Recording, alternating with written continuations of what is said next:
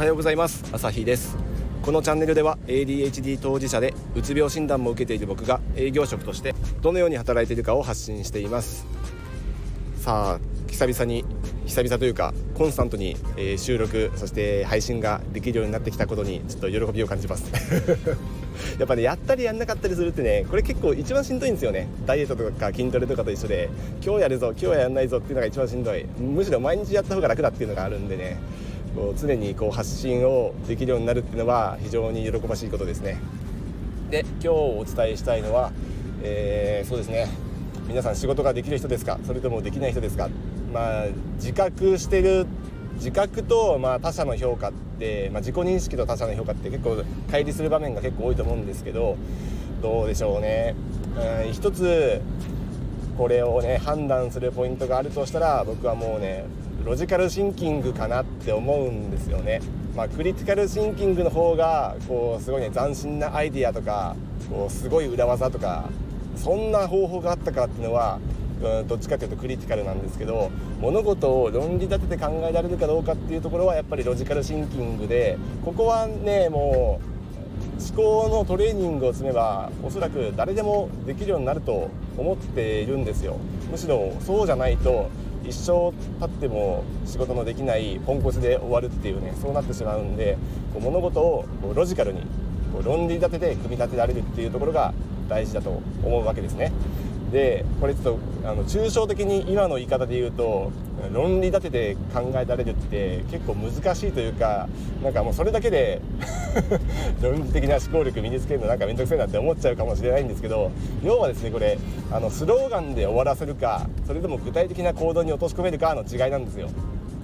例えばですよ ADHD って僕は特にそうなんですけどあの非常にあのこうミスをねやらかしがちっていうかうっかりミスとかねなんかそういうの多いですよね。でそれってどうやってじゃあ減らしましょうかってなった時にうーんとまあね自分の目標がミスを少しでも減らすとかだったとしますよね。じゃあそれどうやって減らすんですかってなったらいやいつもよりも意識します注意しますっていうあのこれで終わらせると何のあのロジカルでもなくただのスローガンなんですよ。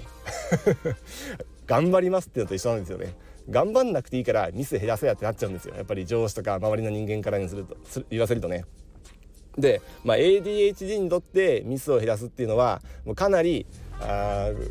困難な目標なんではっきり言ってこの目標はあんまり立てても意味がないというか苦手なものを克服しようっていうのは結構難しいのでかなりハードル高いんですけどでも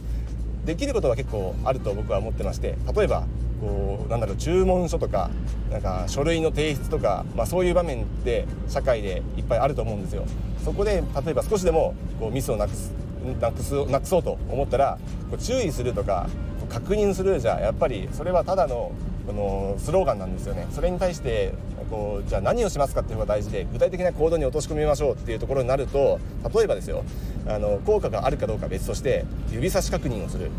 これですね。これなんか少し前の方少しって結構前の放送でも言ったかもしれないですけど僕指先正確認は結構効果があると思っていてあの車掌さんとかねえーと、あと飛行場とかあの物流センターとかであのこうリフトとか乗る人は必ずあのこう自分の進行方向に対して指差ししながら確認するんですよね。後ろよしとか前よしとか言いながら走るんですよ。これやっぱり効果があるからこういうことをするんですよね。だから、えーと、なんかこう提出物、えー、に対して例えば名前書いた日付合ってる。えーと、例えばなんだろうあとこう細々したこう入力する項目ここは合ってる。ここは間違いない、まあ、誰もいなかったらもうぶつくさこれ独り言で言うだけでもだいぶ違うし、まあ、職場だったらちょっと声出せないんだったら頭の中であの指差ししながら唱える。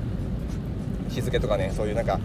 うん、商品だったら商品名企画数量納期とかねこの辺は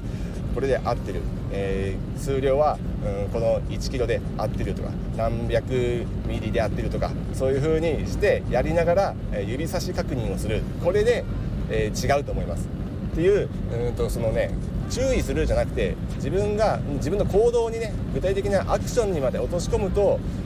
うんいいと思うんですよ。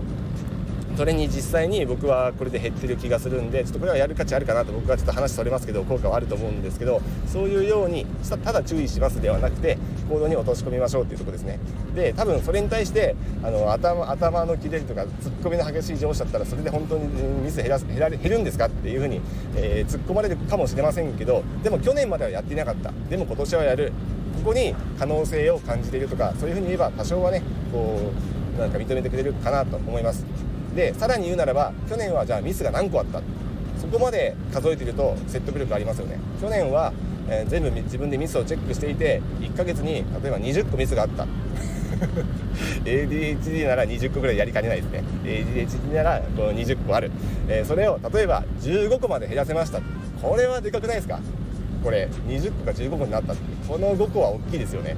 それがね半分になったらもう最高ですよね。でそれはもうデータを取って定量的にもうチェックしていく。前年対比半分になってますって言ったらこれはね圧倒的に効果があるっていうのを実証できますよね。説明できる。それはもうね上司が否定できない。だって減ってるんだもん実際に。数数えてるんだし。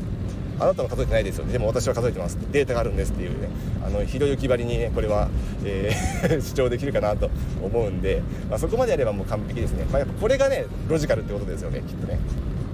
まあ、そういうふうにあなんかこう定性的なねこうニュアンスで目標とかあの行動計画とかを立てがちですけどそうじゃなくてもっと具体的な行動とか数値に落とし込むこれができると論理的なねこう思考に一歩近づけるかなとでこれができるとできない人からできる人にちょっとこうね羽ばたくチャンスがここにあると思います。もしうまくいかなかったとしたらじゃあ指差し確認は意味がなかったと、まあ、これで一つね分かりますよね。指差しは自分には効果がないんだと。20個ミスがあったうち19かたまに21になっちゃうと。そういうのがこう繰り返されてる。そしたら指差し確認じゃなくて別のことにしてみようと。例えば、うん、自分の後輩にちょっとチェックしてもらうとか。誰かにこうね自分がやりがちなミス。あとこれは絶対に間違えられないっていうものをチェックしてもらうとかね。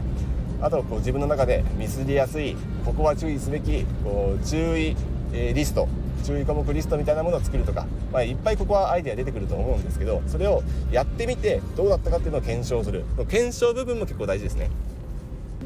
これがもうね PDCA サイクルに入ってる瞬間なんですよね。こうやってねうま自分でこうやったらいいんじゃないかっていうちょっとプランを立てて実際に、えーと、と Do してみてアクションしてみて行動してみてでチェックで検証してみる。で、えー、そこにまた改善するっていうね。うんと、P、鬼速 PDCA では PDCA はうんとアクションアクションですけど何だったっけな。あアクションじゃなくてうんとアジャストって言ってましたね。適用する。アクションだとねなんか Do とアクションってやっぱ似てるんですけどアクションはやっぱこうそこにねアジャアクションよりもアジャストして適用していくっていう方がこうしっくりくるっていうふうになんか述べていて。あ鬼速 PDCA ってあの有名な本です。ビジネス書ですね。これで述べていてあの確かにと僕も思ったんで、まあ、ここのサイクルに入り込むためにはやっぱり論理的思考がかなり大事ですしそれをやってれば勝手にこれに入ってくるんで、まあ、この辺やってればこれをなんだろうこのサイクルをね回していけばだんだん嫌でもできる人になると思いますね。もっとね簡単な例で言うとこうダイエットとか、えー、僕よくダイエットの例をね出しがちですけど。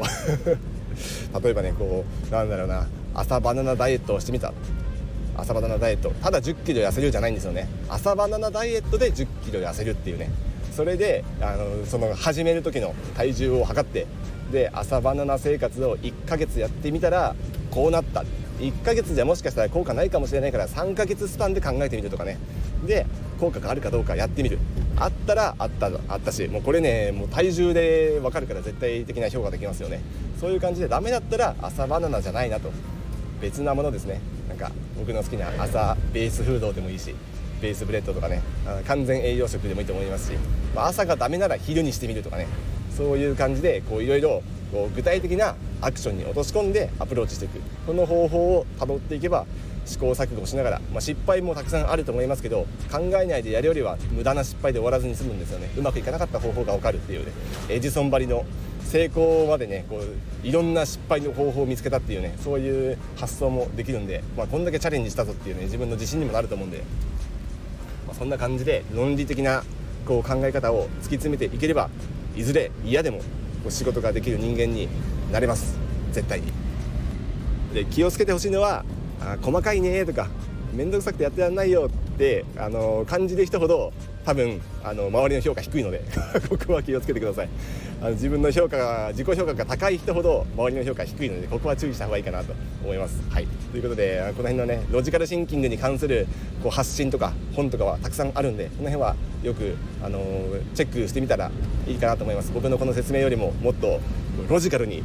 さらにロジカルにね、あの納得できるあの主張が書かれてると思いますんで、まあ、できる人になりたかったらまずはロジカルシンキングを磨くここをちょっとあのチェックしてもらえたらいいなと思います。ということで今日も良い一日をお過ごしください。ではまた。